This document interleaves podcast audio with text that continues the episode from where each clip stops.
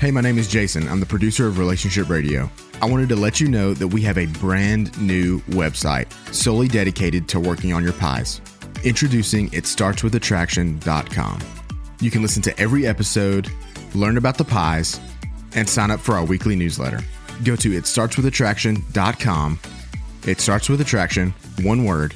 It starts with attraction.com to get signed up today. The Joe Beam Show. It is 29 September 2015, and tonight we're talking about forgiveness. Like, why should you forgive, and how do you forgive? You see, many people have a concept of forgiveness that it's an emotion that they feel, and that until they feel that emotion, forgiveness hasn't taken place. That's really not true. You see, forgiveness really is a decision. And there's actually a thing in the social sciences that's referred to as decision-based forgiveness. It means that I make a decision to forgive. Now, why would I want to do that?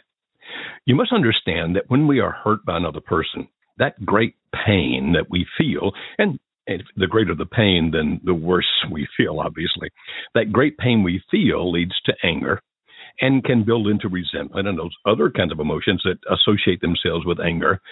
And if we ever are going to deal with the anger, the pain, all those things going on in us, it's because of the fact, well, let me say it differently. If we're ever going to deal with it, the way we're going to deal with it is by forgiving. Now you may be thinking, oh, wait a minute.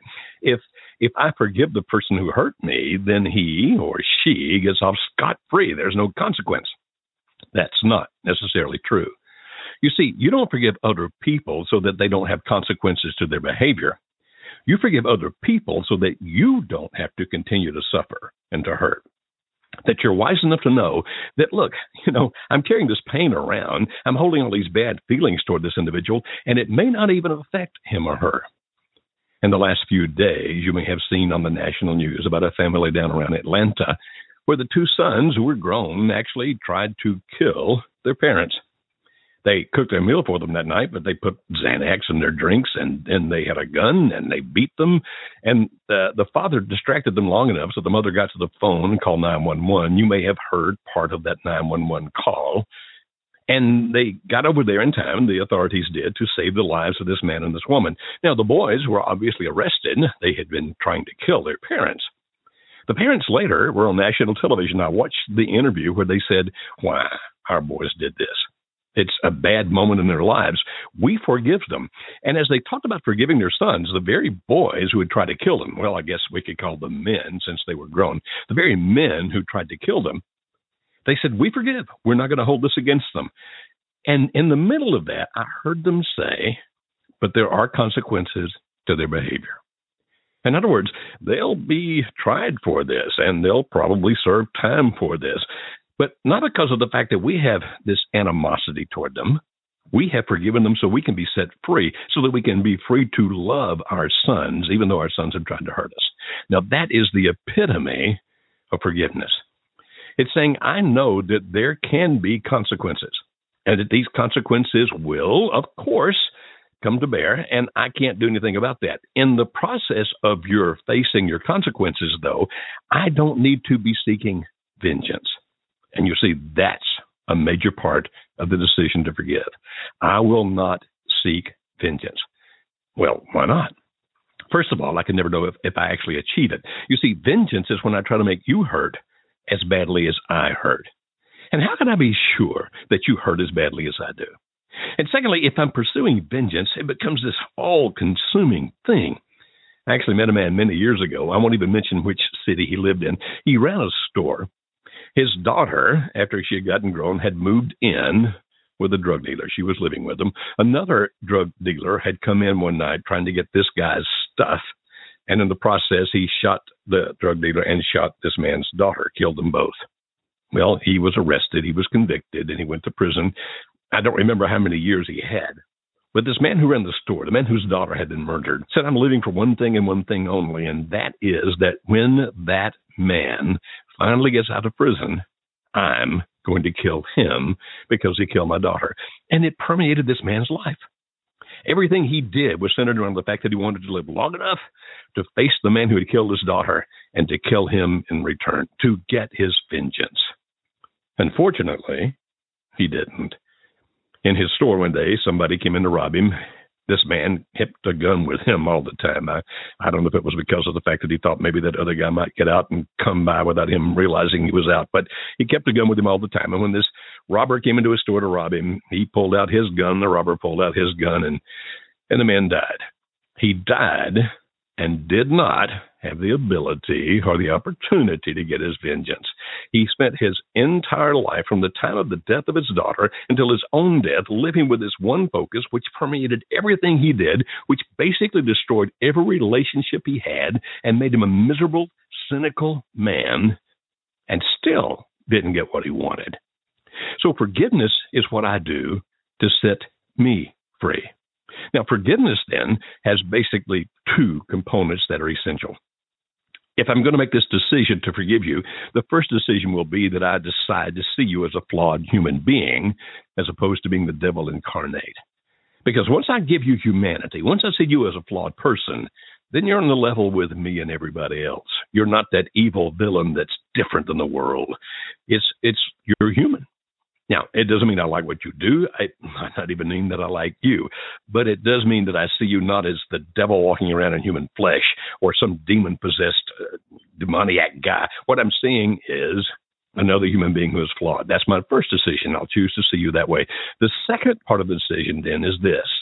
I choose, as I've been talking about, not to take vengeance. And by choosing not to take vengeance, I set myself free. Now, it doesn't necessarily set you free. There are still consequences to your behavior. If you've done something illegal, you still might wind up going to jail or paying a fine. Even if you haven't done something illegal, there's a principle in life that you really do reap what you sow, which means that the negative things you do, if you don't try to make them right, you have planted seeds, and you can never be sure when, where, or how they will come up. Now, might they come up even if you do your best to make things right? Yes, they may. But you have much less likelihood of there being tremendously bad things resulting down the line from these bad things if you do everything you can now to make it right. Now, with that, we'll start into our program. We'll start to our first caller tonight. We have area code 916. Hello, area code 196. You're on The Joe Beam Show. Hi, Joe. How are you doing? I have a headache. How are you? I'm fine, thank you. Good. It's just been an intense day. How can I help you this evening? I am wondering, I understand the concept of forgiving, and I'm trying my best, but I'm wondering, is there a point in a marriage process when things have been really bad where you have to let some of the anger out? And, sorry, obviously the emotions, too, in order to kind of move to that point of forgiveness. Okay, now let me make sure I heard what you said. You said, does there come a time when you have to let the anger out and let the emotions out? Is that what I heard you say? Sure, right. I mean, it's really, in order to forgive, is there a point where you can let your spouse know, exactly how angry you are with the choices they've made and the things that they have done in order to, as in the process of forgiving, to really, for lack of a better term, let them have it, verbally, and just say, these are your decisions. These are the things that you have done. These are the things that you have done to hurt me. I'm trying to be as calm and level-headed as possible when I interact with my spouse, but I'm just feeling so much anger towards them that it's really difficult. Well, I am definitely sure it is difficult. There's no doubt about it. And it's difficult even to get past the pain. And by the way, that's what anger is. Anger is the manifestation of pain. Anytime we see anger, we look for the pain underneath it. That's where it comes from. And when we teach people in our workshops, for example, about forgiveness, we point out to them it's going to be very, very difficult for the person to forgive you if they don't believe that you understand what you have done and its effect on them. And so if somebody does something to me and then says, please forgive me, but they do it kind of nonchalantly, and I'm looking at him thinking, I don't think you have a clue how badly you just hurt me. Now, may I be able to rise above it and forgive him? Yes, that's possible. But what we really want to do is to have this other person understand, please grasp, please somehow get a comprehension of how badly you've hurt me, I need you to understand that. It's part of my forgiving process, but I really need you to understand that. And that's what you're saying. You need him to understand how badly you've been hurt. Yeah. Now, I agree. I think that's valid. Another part of your question was, if I heard it correctly, can I let that kind of explode out? Can I? Right. Can I just really? Or how do I stop it from doing that? Well, anger is the kind of thing that typically operates on it's on a spectrum. On one end of the spectrum is just swallowing it. I just swallow the anger and never let it out. By the way, that is extremely unhealthy psychologically, emotionally, spiritually, and even physically. On the other end of the spectrum are those people who just explode all the time. And that's also unhealthy, physically, emotionally, psychologically, spiritually, all those other kinds of ways. What we want to do is to be somewhere in the middle of all that, where that sometimes we do. I mean, we can't help it. It just comes out. It's there. Is it okay to be emotional when you explain your pain? Yes.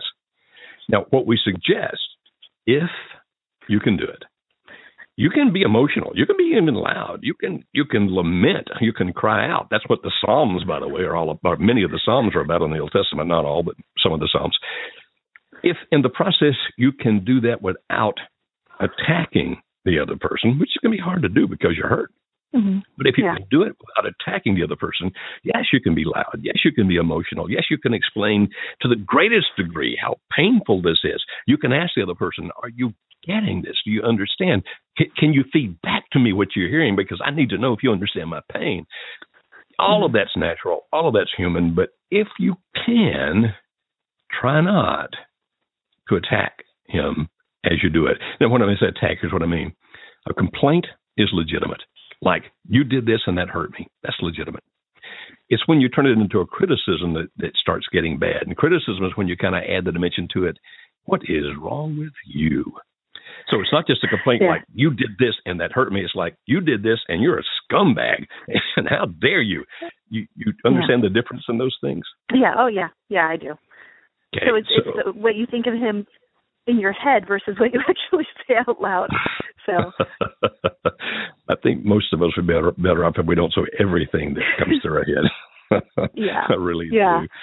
I'm so sorry for your pain. Do you think he has any clue how badly you've been hurt?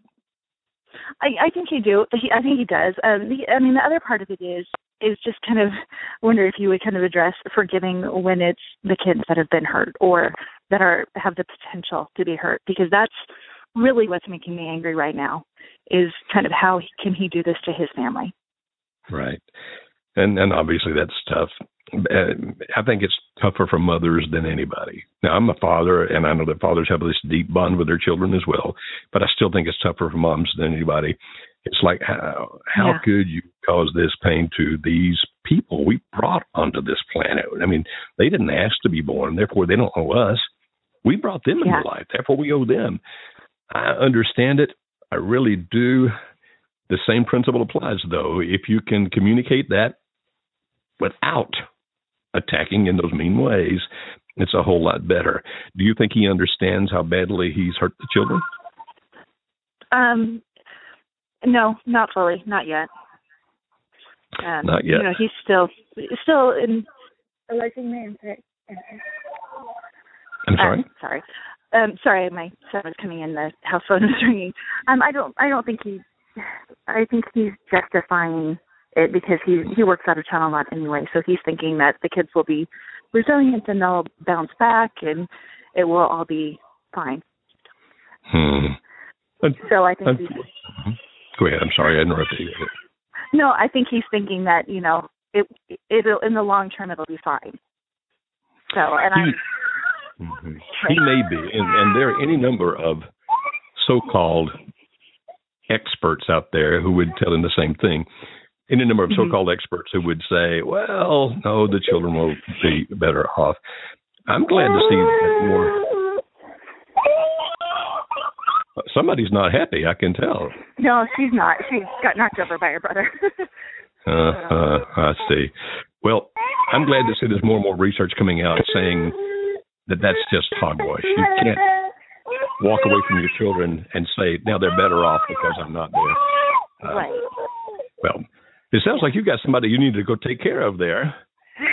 Yeah, I'm all right. But, so that was just basically my question. Just kind of, what in the mm-hmm. process of forgiveness and in the process of, trying to work on my pies and, trying mm-hmm. to just be as level-headed as possible, kind of where is the, mm-hmm. is there a place in there for the anger and the frustration and kind of how you deal with that in the process of forgiveness? Absolutely. Yeah. We're human beings. We have to deal with that stuff. And so you're absolutely right. May God be with you. I hope it all works out for you. I appreciate it. Thank you very much. You're very welcome. All right. Our telephone number is 646-378-0424. That is 646-378-0424. We have quite a few callers out there who are listening on their phones, and that's fine. We have that every week. If you wish to speak with me, then I'd love to talk to you. But if you wish to speak to me, when you hear that menu that answers when you first call, you need to press the number 1. Now, I'm not sure if after you've been listening for a while, if you can still reach over at some point and press the number 1 and it still works, or if you have to call back. I do not know the technology of that. But I know that if you want to speak to me, you have to press that number 1. And it's a little signal up on my screen here that tells me that you're out there and that you're waiting. And then I can click over and we can talk. And as always, what we do every month is that everyone who talks to me on the air, we jot all the telephone numbers down. And then at the end of the month, actually, I guess that's tomorrow for this month. At the end of the month, what we do is we put them all into a computer file and then have the computer sort through them and randomly pick out a number. In other words, it's not done by us. The computer does it. And then we call that number and we say, hey, we are offering you, if you wish to come, half off of the registration fee, the enrollment fee, to come to our Marriage Helper 911 workshop. And quite often, people take us up on it. If not, then we call the next number. And it's like, that saves you quite a bit of money, and we do that. So that's an opportunity you can have if you choose to talk to me on the air. Okay, we have another caller now, and I'm talking to area code 209. Hello, 209. You're on the Joe Beam Show. Hello, how are you? I'm getting better. How are you? Good. I hope your headache's going away. Yeah. Well, I took some major stuff just before the program, so I might doze off here in a minute. I don't know. Okay. How can I help you this evening? Now, what if we turn the, go to the other side and turn the page here? How do you forgive yourself? I think, in my husband and I's relationship, a lot of damage was done because of some of the things I've said to him that may have hurt him and pushed him away. So I'm really trying to work on forgiving myself and not holding on to the past and the things that I've said and done. Well, it's extremely important. You see, it's really the same principle if you think about it. It's a decision, not an emotion. Now, the decision for forgiveness, if I decide to forgive, that decision, if I continue to act consistently with that decision, will in time change my emotions. For example, some guys back many years ago now, a couple of guys did me a lot of damage and caused me a lot of pain. And these had been guys that I thought were my friends, and they'd done it behind my back. And I remembered praying many times. Often I'll pray out loud when I walk. Because if I don't pray out loud, sometimes my mind strays. So if I do my walk, I'll be praying out loud, which interestingly gets people to leave you alone because they think you're crazy. But I'm praying out loud. And part of it is I'm praying, God, give me the ability to forgive these guys for hurting me. Please do that. And finally realize, okay, I see them as flawed human beings. That's the first thing you got to do is to see them as flawed human, not as totally evil. And then secondly, that you choose not to take vengeance. There's nothing I'm going to do to hurt these guys. And I remember one day, as I was walking and praying, I realized, hey, my emotions have changed. I not only have decided not to take vengeance some time ago, but now I know that my emotions have changed. I have no ill will toward these guys at all now. Interestingly, because I think that God does have a sense of humor, just in a couple of weeks from that, I walked into a place and it was there was no way in the world. They should have been within miles of that place. And I walk in and there they both are. And I thought, okay, God, You're checking me out. Now, it's the same principle for forgiving you. First of all, you see yourself as a flawed human, that you're not evil. You're not wicked. You're just human. And all of us who are human mess up. Everybody on the planet screwed up. I mean, everybody is. And if you accept the fact that, okay, I'm imperfect, so I'll say sometimes things I shouldn't say, I'll do some things I shouldn't do. I'm not justifying my bad behavior, but I'm saying it's part of my humanity. It's going to happen. All right. So you accept the fact that you're flawed, accept the fact that you're not perfect and that you don't have to be perfect because you never can be perfect. Then second part is you don't take vengeance on you either. You see, quite often what we mean when we say we haven't forgiven ourselves is that we mean I continue to punish myself for this thing that I've done. Now, the punishment can be in the way you think about yourself. It can be thinking over and over again, reliving it over and over again. Boy, I said that. Oh, I can't believe I said that. I did that. Oh, I can't believe it. And you keep beating yourself up, basically, emotionally. Right. And that sometimes, even when you talk to other people, you put yourself down. I'm just a bad person. I really should have known better. I was stupid or whatever. We can also punish ourselves in other ways. We can punish ourselves by overeating, for example. We can punish ourselves by putting ourselves in situations where we know we're going to be treated badly. But we insert ourselves into those situations because we think we deserve to be treated badly. So there are many different ways that a person can put himself or herself into a situation that punishes you or that you mentally and emotionally keep punishing you. Well, if forgiveness is, number one, see the person as flawed, not evil. Number two, make a decision not to take vengeance. Then those two things would apply to you, that you see yourself as flawed and that you no longer take vengeance on you, that you no longer beat yourself up mentally, emotionally, any other way, that you accept the fact that you're forgiven. Accept the fact that God has forgiven you. Accept the fact that you'll never be perfect, but you don't have to be. Then you hold your head up high. You don't live in shame thinking that you're some bad person. You say, I'm sorry I did that. I'm going to do my best never to do it again. I'm going to try to live my life the right way. But it's all about you accepting your own humanity and stopping the punishment you do to yourself. Is that making any sense to you at all? Yeah, that makes a lot of sense. I think that I'm trying to let go of it slowly. We've been separated for about 6 weeks now, and I go back and relive the moment, but slowly I'm just trying to let go of it and say, okay, you know, I need to focus on myself and see what I can do to kind of, you know, make my wrongs right and, you know, make myself better. But reliving a bad time or a bad moment, a bad hour, or whatever, does that do any good thing for you at all? No, not at all. It makes me feel, you know, like a bad person, like you were saying. It makes you feel stuck, and it makes you feel like you can't move on from that situation. Now, you're human because we all have done that. So when that happens, what you need to do is to find something that'll make you think of something different. Now, some people do it by learning how to do relaxation methods through yoga and things like that and just relax their minds. Other people do it through a process called mindfulness, much too complicated to explain here, but basically mindfulness is being able to look at an action and say, okay, it happened. I don't need to make any more judgments about it. Just accept that it happened and move on. Or you can find yourself something else you can pour yourself into so that if you start reliving those things, we call it rumination. If you start ruminating on that bad thing, you instantly go do something that makes your mind focus on something else. You sound like an intelligent person, so I'm sure you can do this if you choose to.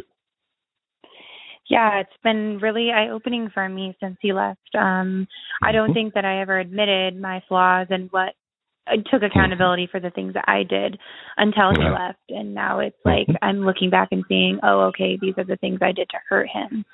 And like I said, you know, like you've told me and I've seen on Marriage Helper, you just have to work on yourself and do what you can to move forward. And I think there's validity in admitting to yourself the things you did wrong. Now, once you do, then you start making plans not to do them anymore and you stop beating yourself up for them. Right. Very good. Hey, well, thank you so much. I really appreciate everything you guys do. And thank you for taking the time to talk to me. Well, you're very welcome. You have a good evening. Okay, we're going to move on to another caller. This is area code 501. Hello, area code 501. You're on the Joe Beam Show. Okay, can you hear me? I can hear you. Okay, good deal. How do you go about helping a teenage son forgive his dad? Is there anything I can do with that? Well, I don't know that that's your job. Now, helping your son understand the long-term consequences of holding anger or rage or those kinds of things, that's valid. But what I'm hearing you say is that you feel like you should do something to get him to forgive. Is that what you're saying? No. Just trying to help him see ways that he could go about not being so angry and not being so, I don't know how to say it, crass maybe about the things that his dad has done to him, or that he perceives that he has done, when in essence it's actually been the stuff he's done to me. Very protective of me, for one. But he just doesn't seem to want to look at the whole picture and see that it's something that we don't have any control over. Right. How old is the son? He is almost 19. So he's old enough for you to have some really good conversations with about the concept of forgiveness and anger and pain. Okay. Exactly.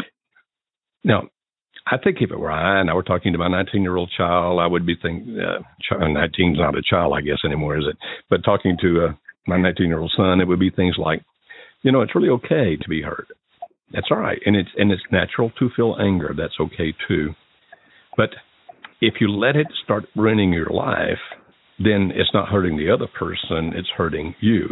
And so I understand your pain you had toward your dad. I get it. I grasp all of that. But the behavior that you're demonstrating now is not going to help that. And not only is it not going to help that, it's just going to hurt you. And we need to find a way for you not to damage you. And so if you can, start in that way, start in that vein, and then get him, and so that he sees that, first of all, you're not on the other side of the table, you're on the same side of the table with him. That's the first thing. And that, in that process of doing so, that you're really understanding, hey, it's okay. I don't blame you. Okay. I'd feel hurt too. But let's talk about the consequence to you if you keep doing this. And that, I think, is where you're going to have the best advantage in helping him to deal with it. Okay. Sounds good. All right. It sounds like a good conversation you guys are going to have. Yeah. If I can get him to sit down and have it. Yeah. Well, he's 19, but, exactly. But you can do That's that. My point. You can make that happen. Okay. Sure. All right. You have a good evening. You too. Okay, now the most unusual thing has happened on my computer screen from Blog Talk Radio, and all of a sudden, all of the area codes have disappeared. Now, I don't know how to get them back, so I'm going to go to the next caller, but I can't see the first number of your area code. I just can see that the second two numbers of your area code are 04. So, if your last two numbers are 04, can you hear me talking directly to you? I can. Okay. What's the first number of that 04? It's 9. 904. I don't know why. My screen just did that, and there is no way for me to fix it while I'm also trying to do this program. All right. How can I help you this evening? Well, again, thank you so much for doing this. I appreciate you putting on this program. I am wondering how you deal with, a person saying that they have forgiven you, which is very gracious. But I guess it goes along the lines with self-forgiveness, but I call them the triggers where, even not just this person that has forgiven you, but other people around you, they'll say something nice about you, like, you're such a great person, or you're so good to your husband, who is the one who has forgiven me. Trying to help that self-talk, that when anybody says anything good about you, you automatically go right to the self-talk of, yeah, but if you only knew what I did, or if you only knew what happened, or the triggers, the tapes that get played in your mind over and over again where sometimes you feel like it's been, you know, a year or it's been weeks or whatever. How do you get that self-talk? And I guess it is giving yourself triggers that can turn into in your own self. No, if you only knew what I did, or if you knew, you know what I mean? Is that clear? Yeah, but I think I heard you give the answer in the question. Did you hear the answer you gave? Maybe I'm smarter than I thought. I'm not sure. I'm sure that you are. But think about it. Think about the way you phrased that question. You actually put the answer in the question. What do you think it is? Is it changing your self-talk? Yes. It's that simple. Okay. You know, I say that simple. If you're in a pattern of that negative self-talk, it you don't change that overnight. I mean, it's so hard to do. But you can actually do it. And sometimes you start a little artificially. Here's what I mean by that. You sit down with a piece of paper and you write out the self-talk that you really need to be giving yourself. Okay? Okay. And when you write that out, like whatever it is, like, rather than those negative things, and I understand, but that you, when you hear somebody say something to you, you think, yeah, but you don't know about this, or but you're not aware of that, that negative self-image. So write down the image that you do want to have. Write it down. I actually have done this, where I write down things like, I'm a godly man, I'm a spiritual man, I'm a good man. I've done that. Mm-hmm. And some, I've got to start back walking now. I just finished this major project, so I've been walking much recently. But when I walk, in addition to my prayer life, I actually say those things out loud over and over, not because I'm trying to be arrogant. That's not it at all. It's just the opposite, so that I don't think bad about myself. And you can say things like, I'm a child of God. You can say things like, I am washed clean. You need, I'm not telling you what you need. I would suggest that you sit down with a piece of paper, write down just a few, no more than five. Okay. Positive affirmations. And then for a while, every day, you write them down again. And during the day, you repeat them to yourselves, but change the emphasis, like, I am a good woman, or I am a good woman. I am a good woman. You change the emphasis and train yourself to think differently. Because if you think about it, we really are being unkind to people if they say nice things to us about us, and rather than accepting it as being what they truly feel and think, we immediately begin to deprecate it. Not only are we hurting us, we're actually not being nice to them, right? I mean, isn't that true? Wow, okay. Yeah. Because here they are pouring out their heart, telling you something they really think about you. And so if somebody says, oh, you're a really good person, and you go, oh, you don't know the real me. Not only have you just hurt yourself, you've just hurt them. And you know that they don't need to be hurt, right? So, you gave the answer in your question. You sound extremely intelligent to me. So stop thinking like that. Stop talking to yourself like that. You can fix this. Perfect. By the way, when you do, I would love for you to call me back and tell me how you did it and how it worked. I'm serious. Okay. Well, my goal is to go to Marriage 911 at some point, so I will introduce myself and I will say that I changed. I would love to see you there. I would love to meet you. Really would. Perfect. All right. Thank you so much. I appreciate it very much. Okay. Now let me know how this works. I'm serious. I want to know. I will. Okay, bye-bye. All right, thank you.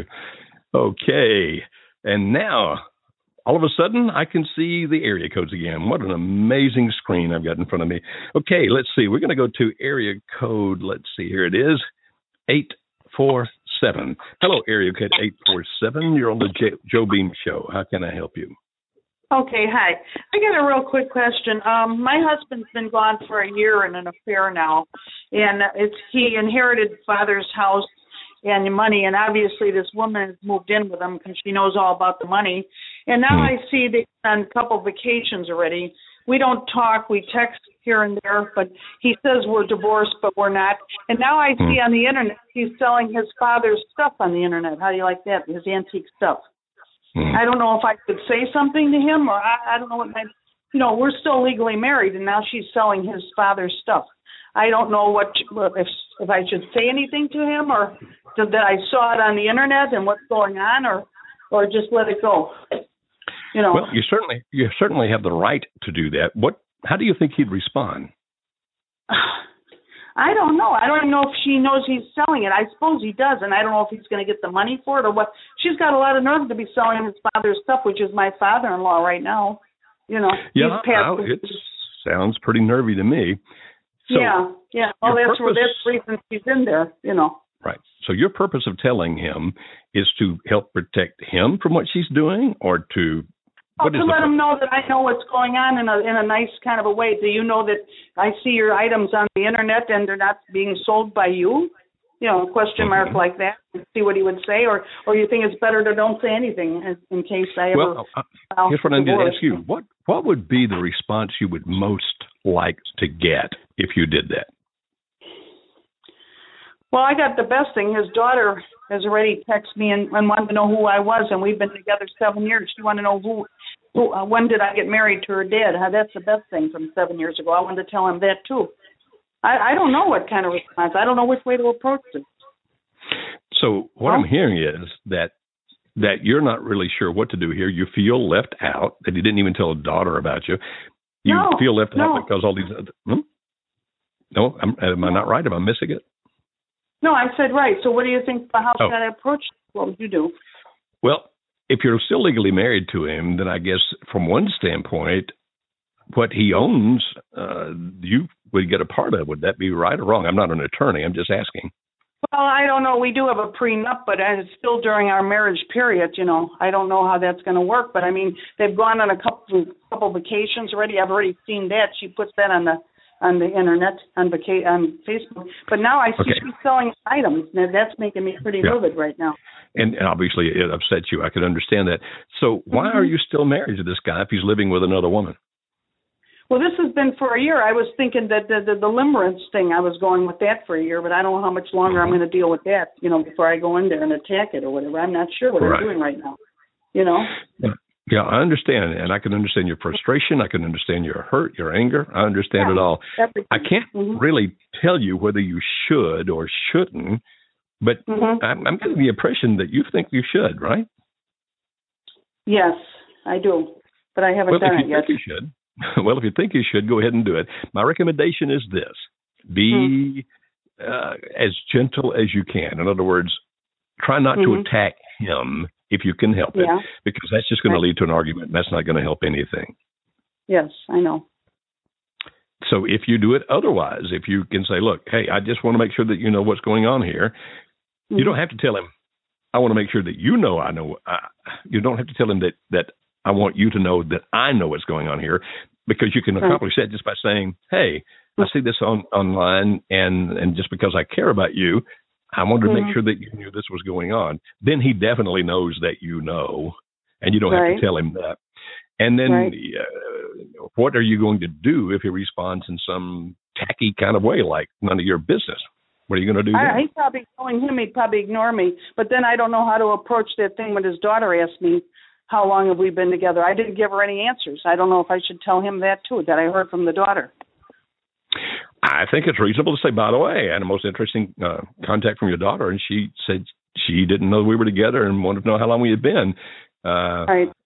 Should I talk to your daughter about that? I mean, if you do it in a way where you're trying to be calm and kind, like you're actually asking questions, actually trying to have a conversation, then you may actually get a conversation started. And if you do that, you might be able to accomplish something.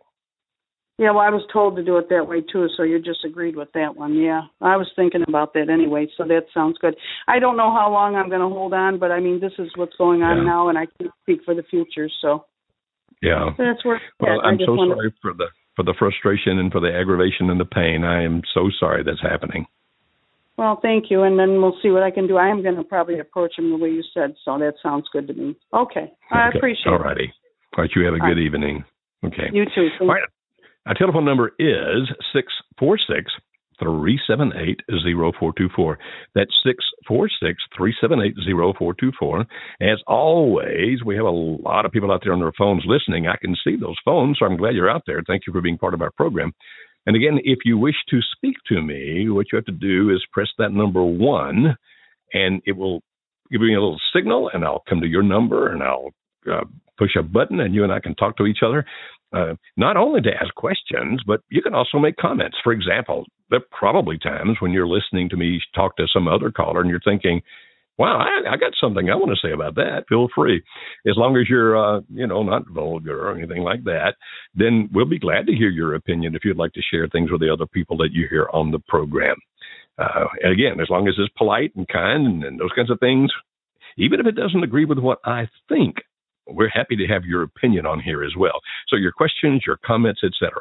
Now, when we go back to forgiveness, let me again talk about how important it is to you. Now, many of you heard that old adage that trying to get vengeance is like you drinking poison, hoping somebody else is going to die, because it just eats you alive. It causes you pain and problems, but not the problems of the other person. Not long ago, I was talking to a young man, and he was talking about somebody in his life who was causing him a lot of pain. And he said, I spend so much time thinking about how much he's doing to me. And so I asked him this question: how much time do you think he spends thinking about you? The young man thought for a couple of minutes, and he said, probably not at all. Oh, so he does tacky things to mess up your life whenever you're around, because you're just there. You're a target. And yet you're the one who carries the burden from one day to the next, to the next, to the next, when he doesn't even think about you unless you're right in front of him. So actually, who's winning here? Well, he's winning because you carry this anger inside of you. Now, it's human to be angry. It's quite all right. But you understand that anger is based on pain, and the way you deal with your anger is to deal with the pain. Now, part of the way to deal with the pain is to forgive the people who hurt you. Now, not so it sets them free. They still face consequences. They may face legal consequences. They may face consequences with other people. They may face consequences just in the fact that they've been sowing all these terrible seeds in their life. And eventually those things are going to come back in a harvest, and they're not going to appreciate that harvest at all. I know a fellow, he actually lives in Middle Tennessee. I haven't been around him for a while now, but used to be around him a lot. His father was killed by a drunk driver. Now, you can imagine the kind of pain that would create. You don't want to lose your dad, period, but particularly not to some guy who's drunk and he's out there on the road drinking and driving and he hits your dad. It's a crime. I mean, the guy did something terrible, and the result was you lost your father. He, after a period of time, actually went to this drunk, who was not drunk anymore. He actually went to this guy and said, I'm the son of the man that you killed. They actually developed, believe it or not, a friendship. And not only did they develop a friendship, because my friend forgave the man. So the man still had some legal consequences and other things like that, and my friend didn't try to undo those. But he forgave the man, and they finally developed enough of a relationship that he literally led that man to become a Christian. And I actually saw them together once talking. And it was this conversation. It was like, look, you led this man to Jesus. He's now your brother in Christ. You helped find him salvation, and he's the man that killed your dad. Now, that's an amazing story of forgiveness, isn't it? An amazing story of forgiveness. And basically what it is this. I can hold all these ill feelings toward you for what you've done, but it's not going to do me any good. It's not going to help me. I remember many years ago, a young man who had been molested sexually in a department store. Back in the days, this was far enough back. This was back in the 1970s, when people typically didn't believe the kid. And so when he went to the management of the store, this man, pushed me into the restroom back there, and he molested me, and nobody paid attention to him, not the store manager, not the police, nobody else. And this young man became so full of anger and bitterness and rage and hatred. I'm going to spend the rest of my life, and when I get old enough, I'm going after this guy. Look, what he did was terrible, and I totally understand the pain that you feel. He should have never done it. And by the grace of God, somewhere, somehow, somebody's going to catch this guy in the act, and he's going to wind up in prison. But even if he doesn't, there is no advantage to you to carry this anger and hurt in your heart, because it's destroying you. And these teenage years that you should be enjoying and having fun and loving life, you're ruining, because all you can do is think about the man that hurt you. So forgiveness doesn't set the other person free. Forgiveness sets you free. And remember, it's a decision. It is not an emotion. It's a decision. And if you can live by that decision, and you won't do it perfectly every day, but if you can live by that decision, then what happens with time is that your heart changes. The way you feel changes, and it is no longer that burden that you carry, that ball and chain pulling you down.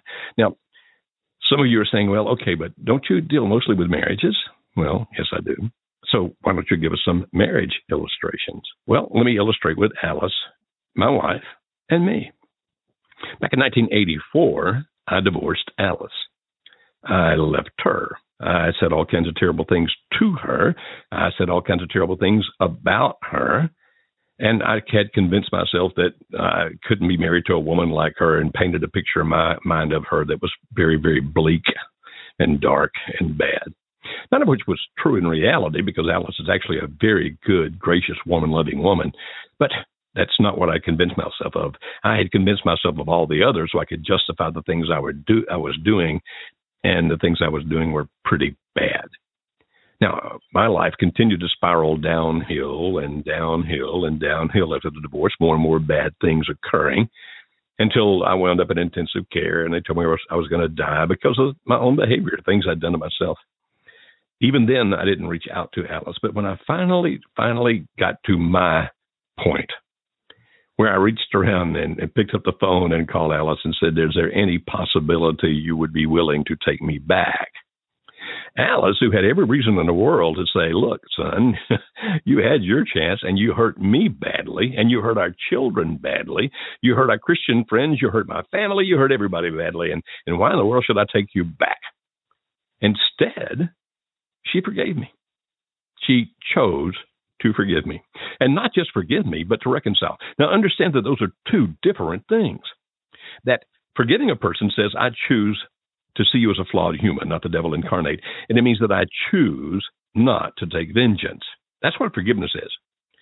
Forgiveness then benefits you. It's for your sake. It sets you free. It sets you free. Now, reconciliation is another thing altogether. Reconciliation is not only do I forgive you, but I choose to have a relationship with you. And that's what she chose to do with me. And people were warning her right and left. He hurt you before. He'll hurt you again.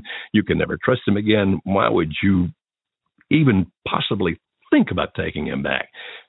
And even though they counseled her diligently that she shouldn't, she stuck with that forgiveness. She made up a decision in her own mind. I've heard her tell people this many times. And by the way, in a couple of weeks, I'm going to put her on this program, on the other microphone over here, and let people call in and ask Alice questions and hear what she has to say.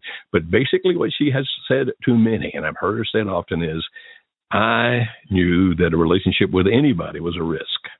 She was already seeing someone else at the time. I knew that a relationship with anybody was a risk. And I knew that at heart, Joe was a good man.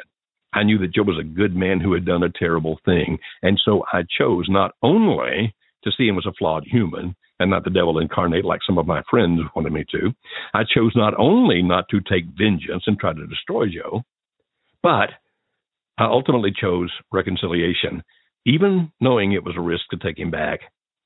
And that was 28 years ago that we remarried. And Alice is my best friend, and we do well. So when we talk about these things, we're not just talking about principles that we read out of a book, although we read a lot. I am constantly reading the latest scholarly literature from places. Well, actually, I have access to the online library at the University of Sydney in Australia, one of the most outstanding universities in the world, with an amazing online library. And so I continually read articles, scholarly articles, and research about things like forgiveness. How do you forgive? What happens when you forgive? And all those kinds of things. How can you get past it? Should you reconcile? When is it safe to reconcile? When is it not? And so we read constantly. There's no doubt about that.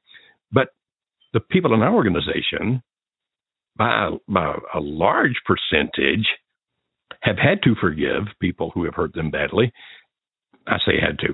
Who chose to forgive someone who hurt them badly, and who have chosen to do reconciliation and put marriages back together, even though there was a risk involved, and have stories that are amazing about the love they have for each other now. You see, none of us wants to see anybody get hurt. I mean, if you want to see somebody get hurt, you've got a problem. We don't want to see people get hurt, but it happens every day. There are parents who hurt their children by the things they do, children who hurt their parents by the things they do, and certainly husbands that hurt wives and wives that hurt husbands. I mean, it happens all over the world every day. And we know that there's a lot of pain out there because of the selfishness and the self-centered acts that we all do. Now, I might cause a little pain here and a little pain there. The things that we really pay attention to are when you do those things that cause major pain, like you leave your wife for another woman or you leave your husband for another man. You say, well, my children will be better off without me here. I'll be a good dad every other weekend. All those kinds of things that people rationalize and justify, and then they just go off and do their own thing. And then we see that and we think, how in the world can we help these people pass the pain? And so when we work with the person who has been aggrieved, the one who has been abandoned for the other lover, like I'm the wife and my husband left me for that woman over there, or I'm the husband and my wife left me for that man over there. Or in this day and time, obviously, it would not necessarily be somebody of the opposite gender. It could be somebody of the same gender, but my wife left me for another person. I feel this great pain. Or a kid, forgive me for saying the word kid. I'm old enough, I think I can do it. But a younger person saying, I have great pain because my dad abandoned my family and he's off doing this. We try our best to help those people who are in pain. One thing we try to do, of course, is to help them put those marriages and families back together. That is the goal of the nonprofit that we work for.